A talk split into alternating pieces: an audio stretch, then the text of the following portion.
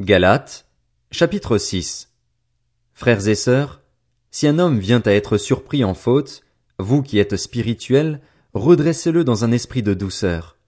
Veille sur toi-même, de peur que toi aussi tu ne sois tenté.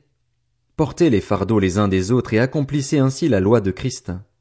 Si quelqu'un pense être quelque chose alors qu'il n'est rien, il se trompe lui-même. Que chacun examine ses propres œuvres, et alors il aura de quoi être fier par rapport à lui seul, et non par comparaison avec un autre, car chacun portera sa propre responsabilité. Que celui à qui l'on enseigne la parole donne une part de tous ses biens à celui qui l'enseigne. Ne vous y trompez pas, on ne se moque pas de Dieu. Ce qu'un homme aura semé, il le récoltera aussi. Celui qui sème pour satisfaire sa nature propre récoltera d'elle la ruine, mais celui qui sème pour l'esprit récoltera de l'esprit la vie éternelle. Ne négligeons pas de faire le bien, car nous moissonnerons au moment convenable si nous ne nous relâchons pas. Ainsi donc, pendant que nous en avons l'occasion, pratiquons le bien envers tous et en particulier envers nos proches dans la foi. Voyez avec quelle grosse lettre je vous ai écrit de ma propre main. Tous ceux qui veulent se faire bien voir par les hommes vous obligent à vous faire circoncire uniquement afin de ne pas être eux-mêmes persécutés pour la croix de Christ. En effet, les circoncis eux-mêmes ne respectent pas la loi, mais ils veulent que vous soyez circoncis afin de pouvoir tirer fierté de votre corps. En ce qui me concerne, jamais je ne tirerai fierté d'autre chose que de la croix de notre Seigneur Jésus-Christ. Par elle le monde est crucifié pour moi, comme je le suis pour le monde. En effet, en Jésus-Christ, ce qui a de l'importance, ce n'est ni la circoncision ni l'incirconcision, mais c'est le fait d'être une nouvelle créature. Paix et grâce sur tous ceux qui suivront cette règle et sur l'Israël de Dieu. Que personne désormais ne me fasse de peine, car je porte sur mon corps les marques du Seigneur Jésus. Frères et sœurs, que la grâce de notre Seigneur Jésus-Christ soit avec votre esprit. Amen. Éphésiens, chapitre 1 De la part de Paul, apôtre de Jésus-Christ par la volonté de Dieu, aux saints qui sont à Éphèse et qui sont fidèles en Jésus-Christ, que la grâce et la paix vous soient données de la part de Dieu notre Père et du Seigneur Jésus-Christ. Béni soit le Dieu et Père de notre Seigneur Jésus-Christ, qui nous a bénis de toute bénédiction spirituelle dans les lieux célestes en Christ. En lui, Dieu nous a choisis avant la création du monde pour que nous soyons saints et sans défaut devant lui. Dans son amour, il nous a prédestinés à être ses enfants adoptifs par Jésus-Christ. C'est ce qu'il a voulu, dans sa bienveillance, pour que nous célébrions la gloire de sa grâce, dont il nous a comblés dans le bien-aimé. En lui, par son sang, nous sommes rachetés, pardonnés de nos fautes, conformément à la richesse de sa grâce. Dieu nous l'a accordé avec abondance, en toute sagesse et intelligence. Il nous a fait connaître le mystère de sa volonté, conformément au projet bienveillant qu'il avait formé en Christ pour le mettre à exécution lorsque le moment serait vraiment venu, à savoir de tout réunir sous l'autorité du Messie, aussi bien ce qui est dans le ciel que ce qui est sur la terre. En lui nous avons été désignés comme héritiers, ayant été prédestinés suivant le plan de celui qui met tout en œuvre conformément aux décisions de sa volonté pour servir à célébrer sa gloire, nous qui avons par avance espéré dans le Messie. En lui vous aussi, après avoir entendu la parole de la vérité, l'évangile qui vous sauve, en lui vous avez cru et vous avez été marqués de l'empreinte du Saint-Esprit qui avait été promis. Il est le gage de notre héritage en attendant la libération de ceux que Dieu s'est acquis pour célébrer sa gloire.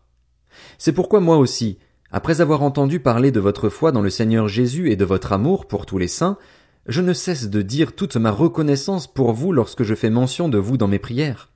Je prie que le Dieu de notre Seigneur Jésus-Christ, le Père de gloire, vous donne un esprit de sagesse et de révélation qui vous le fasse connaître. Je prie qu'il illumine les yeux de votre cœur pour que vous sachiez quelle est l'espérance qui s'attache à son appel, quelle est la richesse de son glorieux héritage au milieu des saints et quelle est l'infinie grandeur de sa puissance qui se manifeste avec efficacité par le pouvoir de sa force envers nous qui croyons. Cette puissance, il l'a déployée en Christ quand il l'a ressuscité et l'a fait asseoir à sa droite dans les lieux célestes, au-dessus de toute domination, de toute autorité, de toute puissance, de toute souveraineté et de tout nom qui peut être nommé, non seulement dans le monde présent, mais encore dans le monde à venir. Il a tout mis sous ses pieds, et il l'a donné pour chef suprême à l'Église qui est son corps, la plénitude de celui qui remplit tout en tous. Éphésiens, chapitre 2 Quant à vous, vous étiez morts à cause de vos fautes et de vos péchés, que vous pratiquiez autrefois conformément à la façon de vivre de ce monde, conformément au prince de la puissance de l'air, de l'esprit qui est actuellement à l'œuvre parmi les hommes rebelles. Nous tous aussi, nous étions de leur nombre. Notre conduite était dictée par les désirs de notre nature propre, puisque nous accomplissions les volontés de la nature humaine et de nos pensées, et nous étions, par notre condition même, destinés à la colère, tout comme les autres. Mais Dieu est riche en compassion. À cause du grand amour dont il nous a aimés, nous qui étions morts en raison de nos fautes, il nous a rendus à la vie avec Christ, c'est par grâce que vous êtes sauvés. Il nous a ressuscités et fait asseoir avec lui dans les lieux célestes, en Jésus Christ. Il a fait cela afin de montrer dans les temps à venir l'infinie richesse de sa grâce par la bonté qu'il a manifestée envers nous en Jésus Christ. En effet, c'est par la grâce que vous êtes sauvés, par le moyen de la foi. Et cela ne vient pas de vous, c'est le don de Dieu. Ce n'est pas par les œuvres, afin que personne ne puisse se vanter. En réalité, c'est lui qui nous a fait. Nous avons été créés en Jésus Christ pour des œuvres bonnes que Dieu a préparées d'avance afin que nous les pratiquions. C'est pourquoi, souvenez-vous qu'autrefois vous étiez identifiés comme non-juifs dans votre corps, appelés incirconcis par ceux qui se disent circoncis et qui le sont dans leur corps, par la main de l'homme. Souvenez-vous qu'à ce moment-là vous étiez sans Messie, exclus du droit de cité en Israël, étrangers aux alliances de la promesse, sans espérance et sans Dieu dans le monde. Mais maintenant, en Jésus-Christ, vous qui autrefois étiez loin, vous êtes devenus proches par le sang de Christ. En effet, il est notre paix, lui qui des deux groupes n'en a fait qu'un et qui a renversé le mur qui les séparait, la haine. Par sa mort, il a rendu sans effet la loi avec ses commandements et leurs règles, afin de créer en lui-même un seul homme nouveau à partir des deux, établissant ainsi la paix. Il a voulu les réconcilier l'un et l'autre avec Dieu en les réunissant dans un seul corps au moyen de la croix, en détruisant par elle la haine. Il est venu annoncer la paix à vous qui étiez loin et à ceux qui étaient près. À travers lui, en effet, nous avons les uns et les autres accès auprès du Père par le même esprit. Ainsi donc, vous n'êtes plus des étrangers ni des résidents temporaires. Vous êtes au contraire concitoyens des saints, membres de la famille de Dieu. Vous avez été édifiés sur le fondement des apôtres et prophètes, Jésus-Christ lui-même étant la pierre angulaire.